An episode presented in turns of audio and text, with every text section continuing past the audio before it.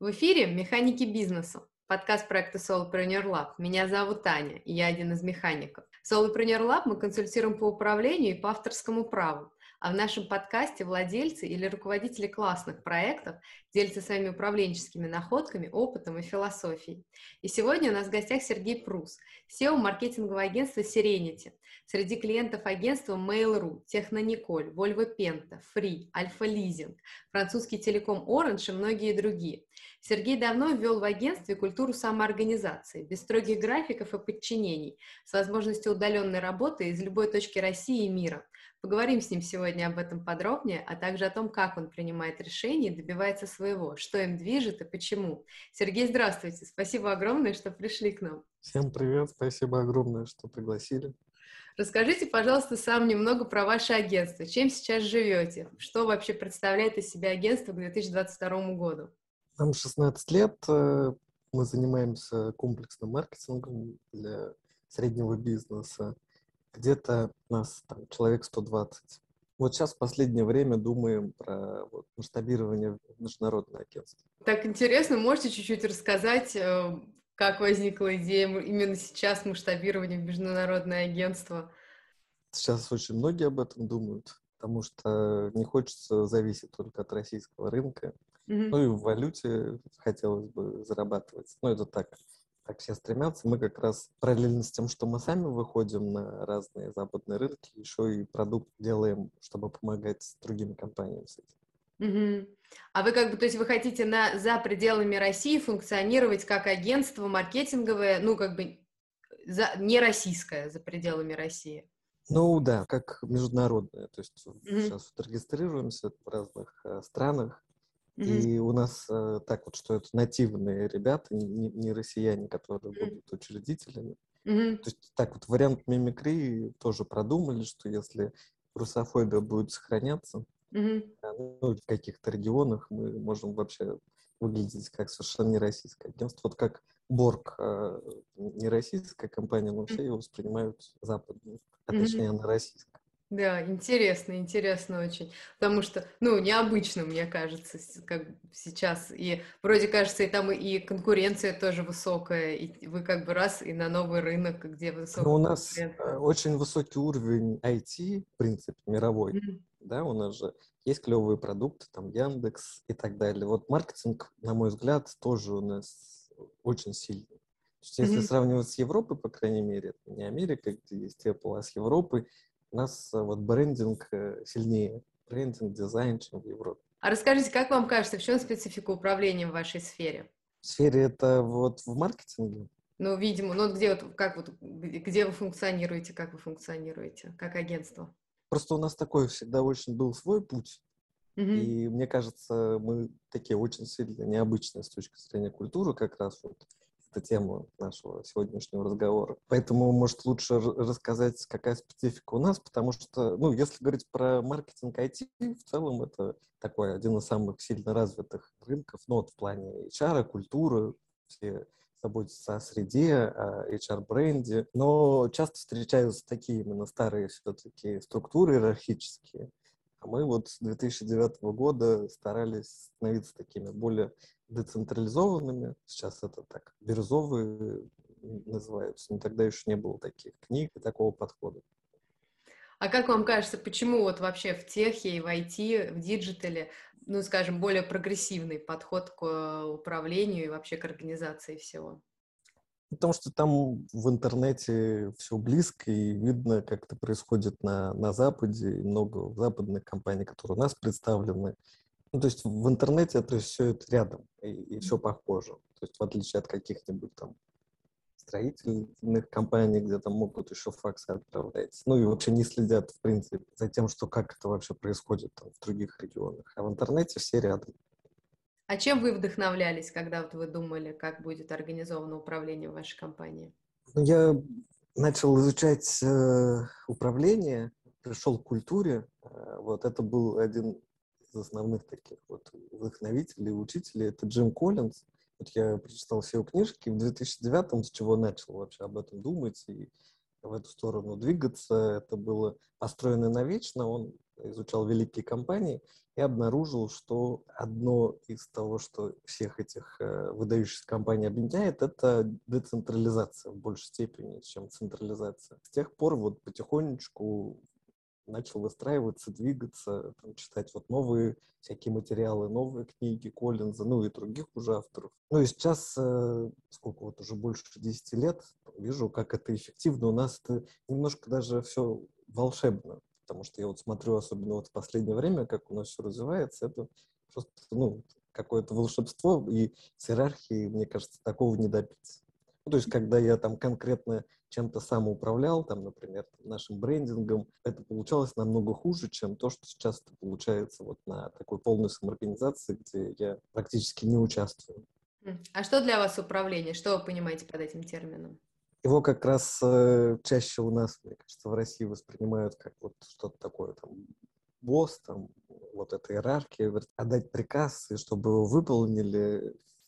Я считаю, что такой подход краткосрочный и более вот эффективный, долгосрочный подход – это когда люди сами хотят делать это, у них есть своя внутренняя мотивация. То есть, в мысль такая, что внутренняя мотивация намного сильнее, эффективнее, долгосрочнее, чем внешне. Мне кажется, что вот задача – это собрать сильных людей, объединенными общими ценностями и целями, которые сами хотят достигать этого всего по своим причинам. Организовать э, вот такую культуру, команду, которая сама и развивается как эволюционный организм, то есть сама продолжает усиливаться, масштабироваться. Все не проконтролировать, вот это неэффективно в многих примерах, где один человек пытается все решать.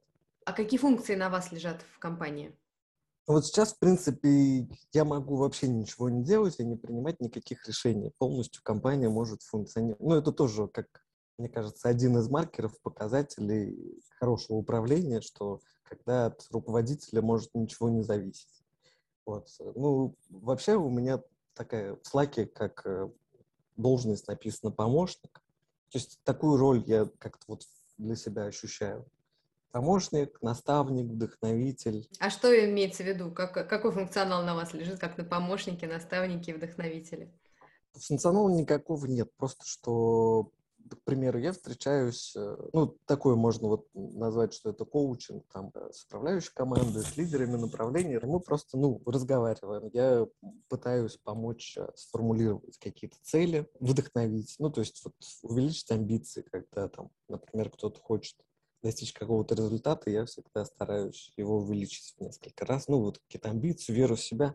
Наверное, вот э, основное это, это вера в себя. То есть, когда человек чувствует, что в него верят, э, кто-то другой, ну, там, причем сильный, он тоже начинает в себя верить. Mm-hmm. Вот. Ну, а так именно по функционалу, функционально у меня нет никаких задач там, и обязанностей. То есть, ну, наверное, роль может быть там руководителя по развитию. То есть я больше о стратегии у меня просто такой эксперимент был в прошлом году, э, вдохновившись историей одной бразильской компании, которую самоорганизацию еще там в 70-х, 80-х годах внедрили, и очень эффективно у них было. Семсо называется. Я просто перечитал эту книжку в прошлом году, и там э, вот руководитель самоустранился. То есть он создал управляющую команду из пяти человек и, и самоустранился, то есть не принимал никаких решений. Вот, я такой же эксперимент провел в прошлом году и тоже вот как-то так самоустранился, чтобы как раз эту ответственность на, на всю управляющую компанию, э, команду и передать, чтобы они ее начали чувствовать. Вот, и в принципе обратно как-то и, и не возвращаюсь. То есть никаких решений особо не принимаю. Это вот очень важно, потому что я э, увидел, как, как вот эта управляющая команда вдохновляется, что у нее есть такая ответственность, то есть, если так коротко отвечать, что функционала особо никакого нет, кроме того, чтобы там как-то думать стратегии, вдохновлять, хотя вот тоже стратегия сейчас, ну, то есть цель это не мое, это больше управляющая команда, она больше занимается. То есть такая более эволюционная цель, как вот описано в «Управляя организациями будущего». То есть раньше это все было на мне, но вот последние годы, ну, или там год точно, это уже все на команде. То есть я, потому что так, что я могу на год, мне кажется, уйти в отпуск, и все будет э, развиваться и, и работать хорошим образом. Хм. А на что уходит основная часть вашего рабочего времени? Ну, вот, вот ваш рабочий день из чего состоит? Иногда бывает, ну вот когда в периоды самоустранения, ничего особо не делал, в принципе, и как раз себя ограничивал от этого. То есть хотелось что-то написать, спросить, проконтролировать, но я вот э, себя от этого ограничивал, ничего не делал. Сейчас у нас такой стратегический сдвиг происходит, и я больше думаю, ну и, и занимаюсь тоже какими-то делами организационными по вот этой нашей экспансии. То есть э, разбираюсь в биткоине, в регистрациях, на э, юрлица, всякого такого. Вот, а так именно по клиентам, по проектам и по нашему маркетингу, по финансам, по HR я вообще никак не участвую. Это вот как раз все на управляющей команде, и они классно это делают, и намного лучше, чем я это делал раньше. А как вы держите руку на пульсе происходящего? Ну, то есть как вы сохраняете эту компанию своей? Так а вот в том-то и дело, что нет такого какого-то ощущения, что она моя. То есть мы, мы все, ну, то есть у нас всегда мы наша. То есть я так это и не чувствую, ребята тоже. Ну, то есть, в общем, э, это, это наше. И мне не нужно, чтобы это было моим. Потому что моим, это значит, я за это должен отвечать. А это у меня не будет так хорошо получаться, как вот у крутой команды, которая, ну, вот сама чувствует эту ответственность, чувствует, что это ее компания. Не, не вижу особого смысла отвечать за все самому. Это неэффективно.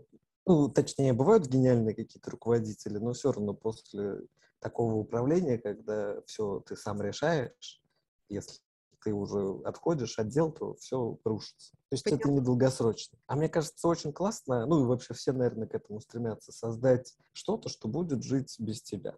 Вот, мне кажется, большинство компаний не переживают у своих основателей вот. А, э, а мне кажется, что мы вот перешли этот порог, и вполне это уже реально. А как вы это сделали, как вам кажется? Что помогло? Основное это команда. То есть вот то, что вот как раз мы только что и проговаривали. Эта компания принадлежит команде. Ну, то есть всей. Там, в ней можно а, развиваться, там, пробовать, а, расти. Ну, не знаю, там, делать, что хочешь, интересно.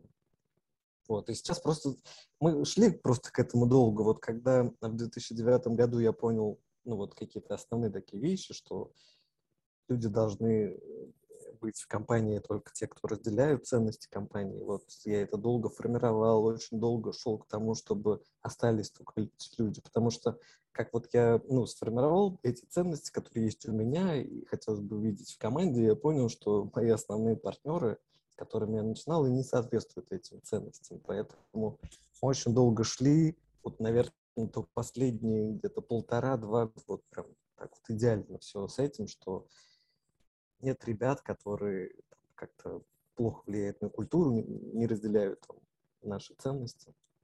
Вот, то есть как бы долгий путь правильных людей на борту, ну или как вот это было в исследовании Коллинза, что вот эти великие компании, они так вот это формулировали, что надо э, оставить всех людей, которые не соответствуют ценностям, с бортом, и тогда, когда вот есть ощущение силы команды, уже можно достигать больших целей. А какие ценности у вас, ну, у компании? Так, ну вот одна из таких э, необычных – это скромность. Хм. Потому что были много проблем как раз с этим, и вообще, вот, мне кажется, что вот эта нескромность, эго очень плохо влияет на команду, на культуру, что когда есть люди вот такие как бы нескромные, то, которым важнее я, чем мы, ну вот команда эффективной не может быть. Вот э, такая как бы основная история. Но это постоянное развитие, э, командная игра, ну вот как раз связано там, со скромностью, что командная игра, вот возможно, когда ты можешь э, поставить мы да, там как-то выше, чем там, я.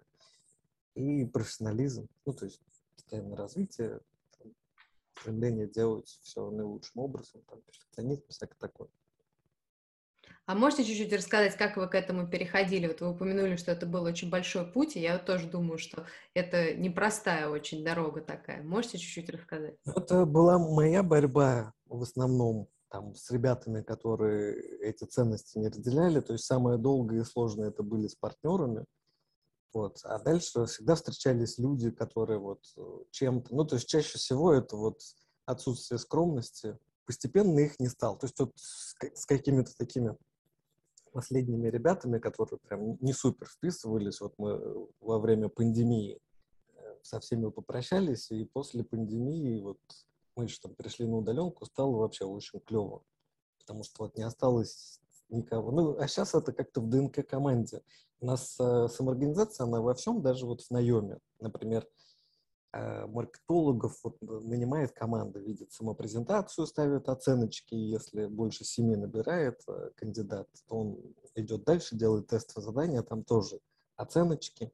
Вот. И, и часто так в ДНК, что если кто-то видит, что есть что-то несоответствующее, просто этот человек уже, ну, как бы автоматически не останется у нас. Ну, или у нас также есть оценки квартальные, такая вот много всякой обратной связи, и это тоже как-то постоянно выявляется и видно. И у нас, ну, такая прозрачность, все это видно. Каждый квартал у нас вот э, такие встречи общие, и там вот показываются все эти графики, рейтинги. Вот, например, последние кварталы у нас не было ни одного человека с, с меньше семи вот, средним баллом.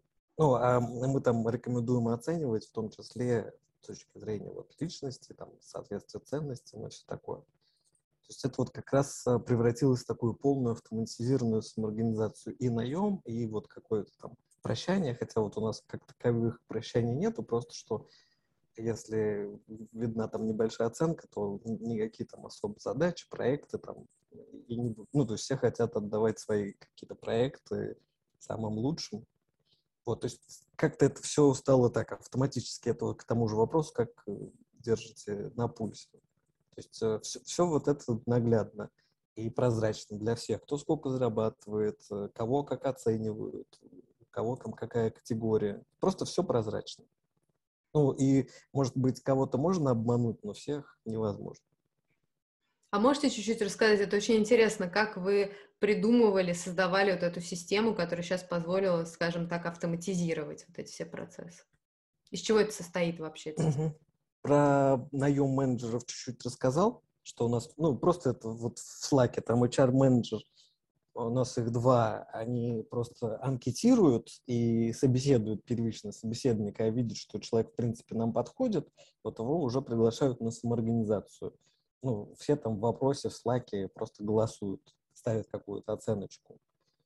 Вот. Э, про это чуть-чуть рассказал. А про оценку, которая идет постоянная, потом уже квартальная, это мы вот сервис свой написали еще давно. А вот уже есть его и вторая версия. Просто каждый квартал она запускается и предлагается оценить каждого, ну или пропустить по разным ролям, личностно. Вот, на основе этого уже есть средний балл, есть какая-то динамика, как это было в прошлый раз. Но помимо количественной оценки, у нас еще все ребята, тем лидеры, они делают качественную оценку, и каждый квартал тоже. То есть мы считаем, что обратная связь – это крайне важная штука. Когда мы начали ее внедрять, вот было много сопротивления что-то это как раз там, что я не хочу, чтобы меня оценивали или еще что-то. Но вот сейчас не осталось таких ребят, и все это воспринимают вот какую-то установку на рост, что это полезная информация для их роста, а не то, что их там будет как-то оценивать, это заденет их там какую-то значимость. Но таких людей, вот как мы только это внедряли, там было процентов 30, которые неодобрительны. Ну и постепенно тем, кому не подходит наша культура, у нас вот нету просто окладов, у нас полностью проектная работа, вот, и всем, кому не нравится, ну, как-то вот постоянно отсеиваются. Просто вот, в общем, все стремятся работать с лучшими, и как бы кого там ниже оценивают, они просто постепенно сами уходят так довольно сумбурно, но что уточнить, что, что из этого? Ну, может быть, знаете, как будет проще? Вот если мы чуть-чуть откатимся назад, вот до того, как вы... То сейчас уже вы, так скажем, работаете с результатом того, что вы построили. Вот вы строили эту систему, вы продумывали эти баллы, да, как оценивать, что оценивать, uh-huh. какую обратную связь собирать, с кого ее собирать, почему именно с них собирать, а не с других собирать. И uh-huh. вот если от, а, откатиться туда-назад, когда вы это продумывали. Можете чуть поделиться вот этой э, тем, как вы создали вот этот спрут, который позволяет как бы и себя проявлять, и при этом находиться все-таки в вашей системе координат? Все постепенно, то есть э, просто разные направления мы развивали, вот, к примеру, там, HR. Мы, ну, как бы долго экспериментировали с всякими анкетами, описаниями, как именно фильтровать э, людей, которые соответствуют нашим ценностям. То есть мы всегда это там как-то описываем, что у нас вообще такое, что у нас нету окладов э, и так далее. Ну, то есть, потому что нам вот такие более люди дела подходят, а есть такие вот как бы окладники, которые я ни за что не хочу отвечать, просто вот пусть мне оплачивают там мое время. Вот, такие нам, конечно же, не подходят. Просто итерационно, так как вот очень намного уже лет, 16, постепенно все это как-то развивалось. Ну, то есть мы запустили вот эту систему обратной связи как игру сначала. То есть там всякими премиями и все такое. На это влияло, сколько ты зарабатываешь, и средний балл как тебя оценит. Но потом мы там от игры этой отказались, оставили только обратную связь. То есть просто эволюционным путем мы что-то пробовали, то, что работает, оставляли.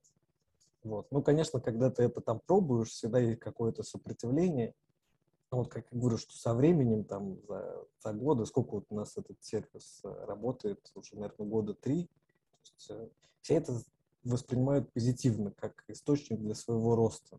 Ну, и, и просят там почестнее, пожестче, там, перед тем. Ну, и все, ну, это раньше мы задумали как раз вот как оценку обратной связи вот тем, кто не соответствует, может быть, ценностям, чтобы им как-то донести, или кто-то кому-то стесняется что-то сказать открыто, у нас там была возможность анонимного, да, там какого-то вот этого отзыва.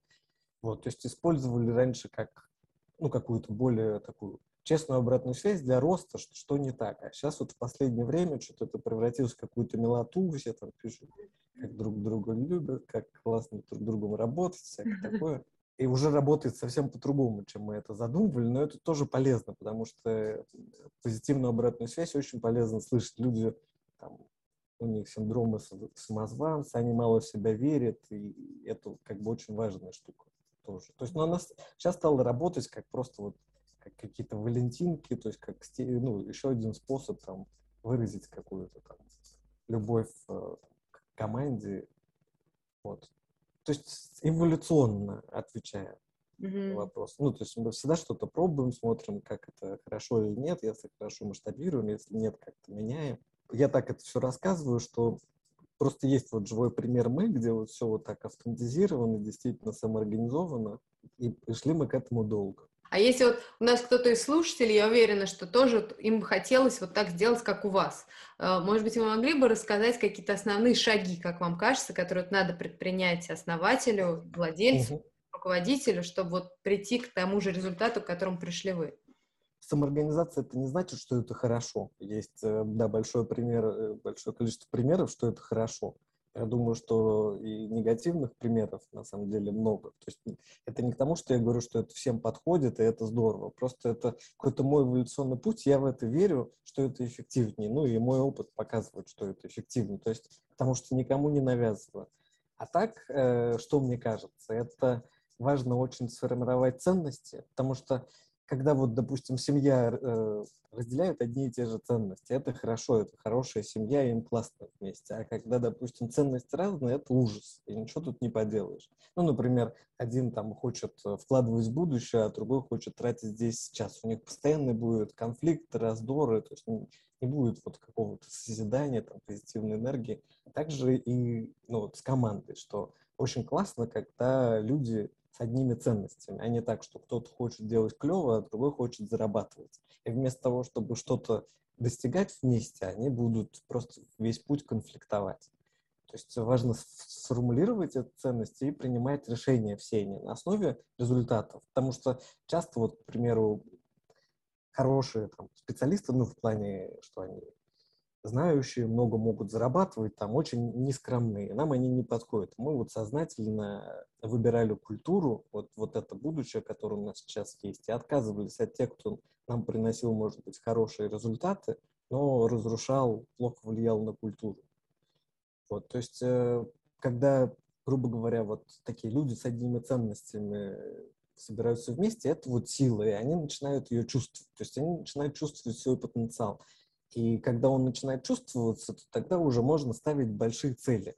И вот это тоже важная штука, что должна быть какая-то большая амбициозная цель, ну, которая вот всех как раз э, и объединит, и настроит в одном направлении.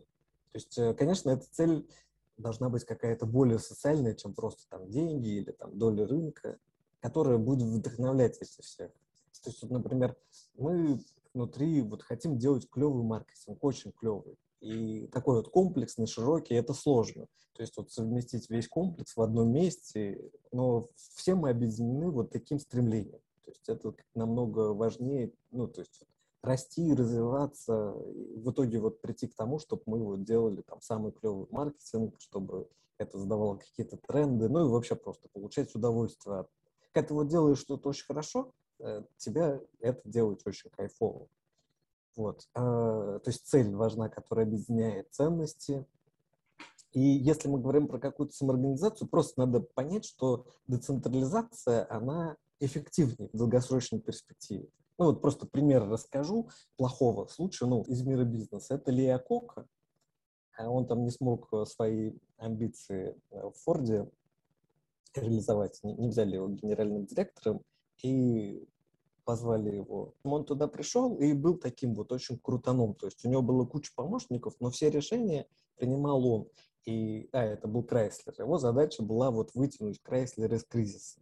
И он э, был вот самым, ну там, самым, в общем, крутым, принимал все решения, у него куча помощников, и вроде он вытащил Крайслер из кризиса, но потом он ушел на пенсию, а так как не было построено никакой команды, никакой структуры, все это стало еще хуже, чем было вообще до его прихода. То есть э, долгосрочно э, эффективнее это децентрализация. Ну и просто вот много примеров там среди государств, среди компаний, где это работает эффективнее. Вот. А это значит, что нужно отдавать ответственность. Ее боятся руководители отдать. Но если ее не отдаешь, то ее никто не возьмет.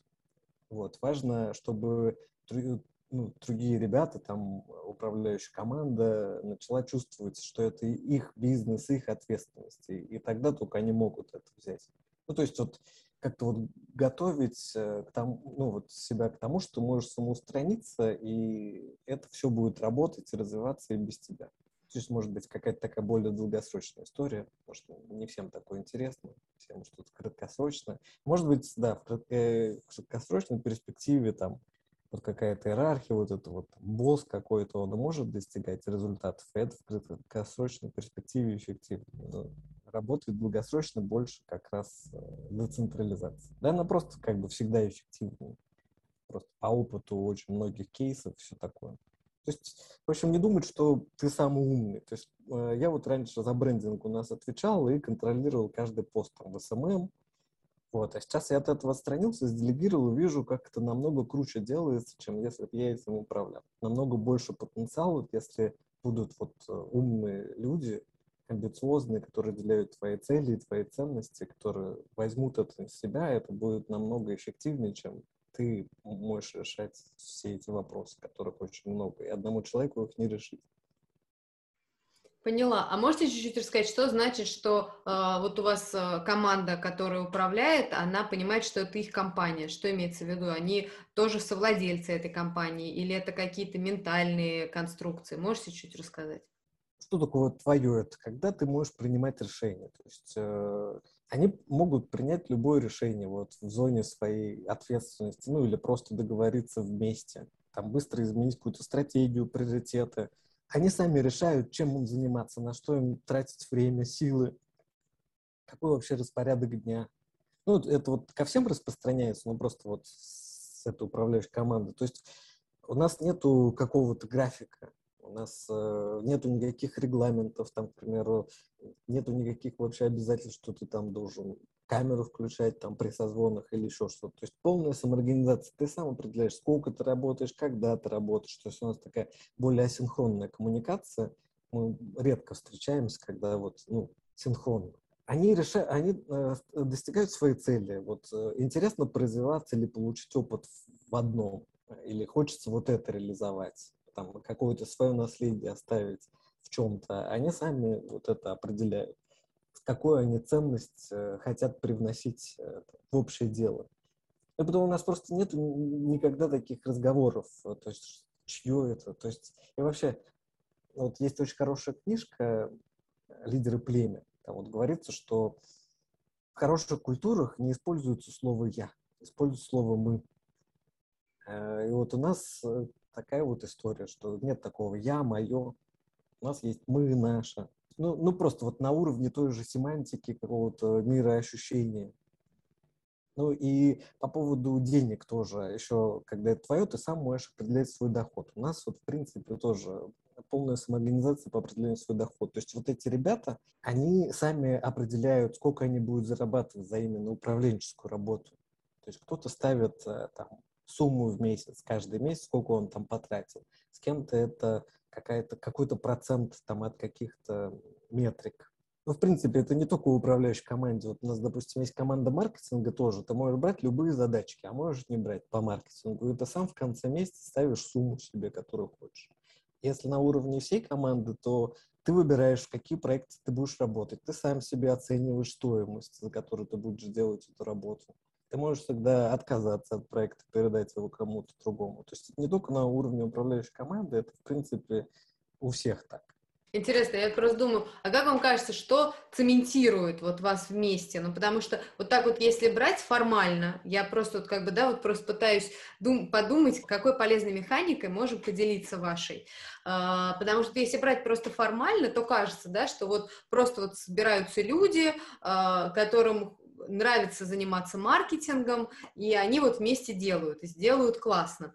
И как бы да, но получается что-то же должно это как бы цементировать, и что-то должно это направлять, э, по крайней мере, пока в каком-то единое русло, потому что понятно, что вот вы уже упоминали, да, что у вас вот была вот эта история, когда люди другие были, но даже люди с теми же ценностями все равно мы все разные, у нас у всех э, свое представление обо всем, и межличностные отношения. Нас каждого может в разных ситуациях что-то задеть, ну то есть столько нюансов появляется, и, и они как-то вот вопрос как? Они пока у вас укладываются в какое-то, да, единое русло, все сливаются.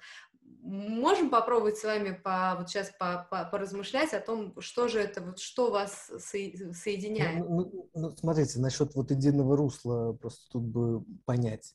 У нас вот многие э, ребята работают э, не только у нас.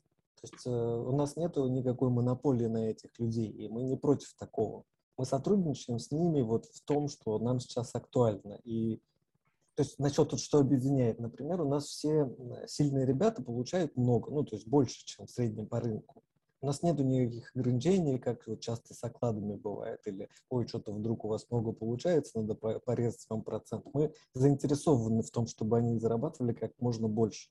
Там культивируем это. Вот у нас есть там один пример, который там вот больше всех зарабатывает, маркетолог, и мы стараемся вот это как-то масштабировать, чтобы он был наставником для остальных, рассказывал об этом. И мы за то, чтобы заработали много. И насчет тут, что цементирует, что привлекает в нашей культуре. Во-первых, у нас нету э, каких-то вот э, таких э, токсичных, вредных людей, которые будут самоутверждаться или там как-то с тобой спорить, ну, там, за твой счет. Это, во-первых, уже социум, который очень приятен. И не, не в каждом социуме нет такого, чтобы не было ни одного неприятного человека. То есть всегда будет вот какой-то такой вредный. Вот. А у нас нету никаких, никакого контроля, никакого требований. То есть мы хотим, чтобы люди зарабатывали как можно больше. Мы хотим, чтобы они занимались интересными задачами, делами. То есть мы хотим создать такую культуру, в которой будет вот максимально комфорт. То есть у нас многие сейчас выбирают даже среди э, более крупных наших конкурентов именно вот благодаря этому, например, э, вот у многих же, у кого есть офисы, они все равно требуют, чтобы люди приходили, ну, хоть раз в неделю. Вот, и к нам вот многие переходят от них, потому что вот не хотят никуда, чтобы что-то надо было. То есть никакой надзор, никакой контроль, то есть вот полная свобода, доверие. Ну, вот какую-то такую культуру, что вот видите, даже вот э, если, ну, ну вот у нас одна девочка, которая занимается нашим СММом конкретно, там, Сиринити, вот, она работает э, в офисе в другой компании. Но с нами вот мы и так вот сотрудничаем. И можно было бы подумать, ой, а хочется получить монополию на нее, ну, как-то устаревшая. А зачем? То есть она и берет не так много. То есть вот она тратит на нас там, ну, не знаю, 23 часов за, за них и берет, а не полный там оклад. Это же, ну, всем выгодно. То есть эта монополия не нужна. Насчет вот цементировать в одном месте. Это больше как какое-то сообщество, в котором классные люди, интересно с ними работать, общаться. Ну, то есть зачем как-то цементировать это? Мне кажется, вызывает приятные эмоции, а мы всегда стремимся к тому, что у нас вызывает приятные эмоции. работа, которая вызывает там в основном приятные эмоции, это вообще редкость. Ну, то есть вот что цементирует. Да, я под цементирует имел в виду объединяет. То есть тут, ну, неважно какое слово, я не имел в виду, что вы сажаете всех в одно место и надеваете путы. Но вы ответили, да, что вот вы сообществом, так скажем, сообществом единомышленников, профессионалов, как бы, да, объединяете людей. А интересно еще, я тоже подумала, что интересное такое свойство в том, что вы говорите, так или иначе действительно проскальзывает доверие. То есть вы, получается, ну, так, то есть э, вы не строите, если я вас пока, как бы, если я правильно пока делаю вывод, что вы не строите каких-то систем действительно контроля, я не имею в виду микроменеджмента и какого-то мелкого, там, кто какой текст отправил, и галстук одел или не одел, э, выйдя на конференцию, я не это имею в виду, я имею в виду, ну, управленческого контроля вообще, что происходит в компании. Вот. При этом э, есть открытость всей информации. Все видят, сколько кто зарабатывает, за какие проекты, кого как оценивают. То есть как бы при этом все открыто. И тут э, больше самоконтроль. Вот, например, люди хотят, чтобы их оценивали выше, там, хотят э, зарабатывать больше. То есть они как-то сами себя контролируют, ну, вообще в целом, во времени, как организовать рабочий день, сколько взять себе проектов, там, сколько сделать всего по проекту. Потому что это выгодно. Вот, например, ты сделал больше, чем от тебя ожидают, и с тобой будут, вот кто с тобой сотрудничает в этом проекте, очень хотеть тебя видеть в других проектах. То есть там же команда как-то также формируется, аккаунт может выбирать себе проект, а проект может выбирать себе специалистов, с которыми он уже работал. То есть и, и чем ты круче, тем более крутой у тебя проекты и больше денег. И только ты сам определяешь, насколько вот тебе это все нужно. Ну, а заставлять, э, ну, как, какой смысл? У нас э, постоянный наем, мы его никогда не прекращаем. То есть, так как все ну, такой самоорганизации нету ни от кого никаких требований, каких-то там минимальных KPI, каких-то вот там штрафов или еще что-то. Ну, то есть, если в принципе говорить про отрицательную мотивацию, ее вообще нет. Да, поняла. Это я поняла, но я как раз и хотела, мне просто очень заинтересовало, что э, у вас, ну, как, в том, что вы говорите, э, очень сильно чувствуется, ну, у меня, по крайней мере, создается ощущение вот этого, да, такого большого доверия. И э, при том, что вот вы сказали, что вот вы проходили через э, всякие какие-то ситуации, когда я приходилось расставаться с людьми, расставаться с партнерами, да, видимо, с которыми вы создавали это все, и как вам удалось э, сохранить это ощущение доверия? Это, мне кажется, внутри себя я имею в виду. Угу. Ну, самоорганизация без доверия невозможно. Ну, в принципе, управление без доверия невозможно.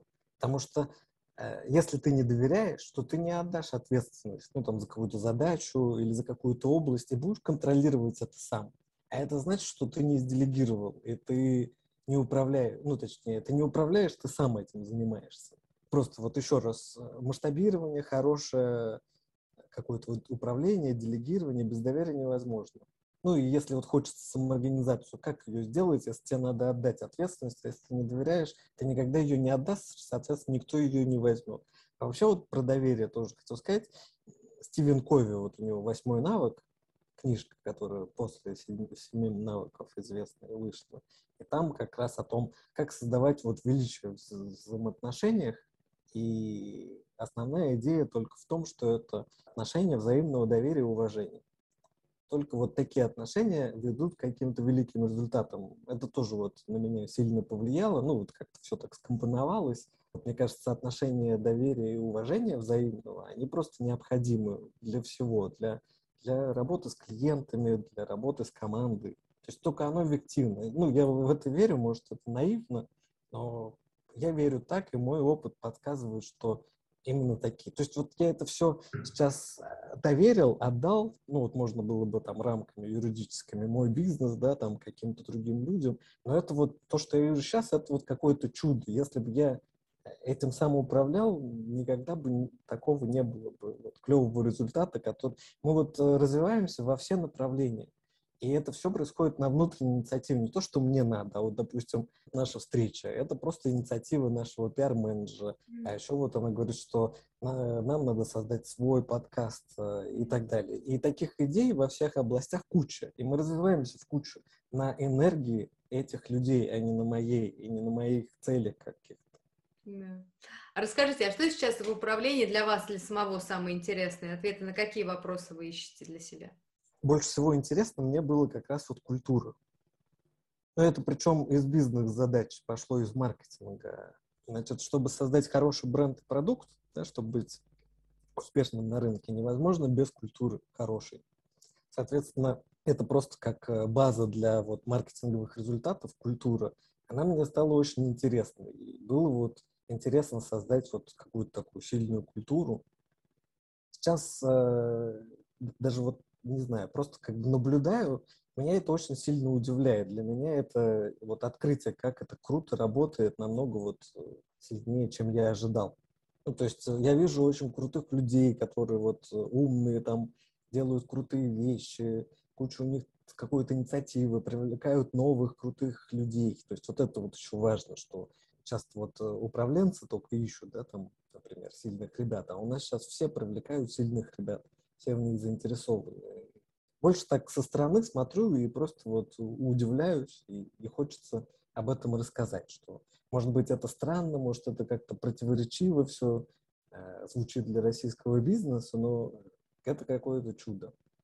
Здорово, это очень здорово. Я очень-очень за вас рада. Это прям классно. Да, это очень приятно слышать. А скажите, пожалуйста, что ради чего вы все это делаете каждый день, кроме денег? Так вот, э, у нас есть цель. Э, делать крутой маркетинг, развиваться вместе. Ну и просто вот у нас э, такой план на этот год был для всех. Работать с кайфом, без усилий. Ну, то есть не, не ради даже каких-то целей, а просто жить, наслаждаться жизнью, работой. То есть вот кайфовать от процесса, быть в потоке. То есть ну, как-то странно назвать целью, там, быть в потоке от того, что ты занимаешься тем, что тебе нравится, что тебя вдохновляет, развивает, но я бы вот сейчас так бы эту цель сформировал. И вообще, в принципе, себя бы эту вот как-то уже там какое-то целеполагание, стратегию бы снимал и вот отдавал бы на развитие эволюционной цели а больше как бы ребятам, как, как им кажется, куда нам стоит развиваться. Не, ну сейчас э, есть у нас вот амбициозный как раз вот сдвиг, что стать международным агентством, это вот сейчас интересует, и мы все вместе этим занимаемся на всех уровнях как что-то какая-то такая более сложная задача, чем было раньше, это прикольно. Как раз, мне кажется, такая правильная реакция на кризис, что тебе надо сделать так, чтобы было лучше, чем было до этого. И это как бы немного так вот вдохновляет, дает энергии, какой-то азарт. Вот сейчас такое командой, то есть вот как раз вот эволюционная цель, она у нас не то что от меня, как-то вот мы вместе встретились первый день кризиса управляющей командой и вместе решили вот так вот естественно, и потом начали об этом рассказывают уже командам лидеров направления, маркетологов. Все это так, э, так с воодушевлением восприняли, там начали заниматься английским, ну вот команда по маркетингу все переводить. То есть вот как-то цель эволюционно сдвинулась вот от ситуации, которая всех так вдохновила, еще больше как-то вот э, устремила к чему-то. То есть сейчас вот поглощены больше этим. Наверное, вот если так подытожить ответ, то больше сейчас стараюсь как-то меньше вот э, вмешиваться, больше как-то наблюдать, и, ну, потому что это намного лучше как-то получается, чем с моим каким-то управлением. Потому что куча умных людей всегда будет э, эффективнее, чем один умный человек. Да. А скажите, в чем ваша сила Сергея Пруса? Ну, вот я думаю, в команде. Хм. А в чем сила Сиренити тогда? Тоже в команде. Потому что все, все зависит от людей. Чтобы вот не хотелось э, получить, чего бы не хотелось добиться, все зависит от культуры, от силы людей, от их какое-то вот ощущения, да, там, как единого целого, от их каких-то стремлений, от, от их э, какого-то состояния. То есть вот сейчас все у нас такие вот в каком-то приятном ожидании ну, каких-то вот новых э, там, рубежей, какой-то вот этой трансформации, потому что вот многие хотят работать с международными клиентами, решать более сложные задачи, не ограничиваться только вот Россией, а учиться новому. То есть вот и такая вот энергетика, она будет очень эффективной, в отличие от того, как это вот могло бы быть, что все там как-то зажались, там ждут, что все вернется на свои места, там в каких-то депрессиях находятся. То есть вот вроде два настроя, ну, в принципе, это, это же видно и там в военном деле, что от настроя армии очень сильно зависит, или там от настроя команды в спорте. сила вот в людях и в команде за этих людей.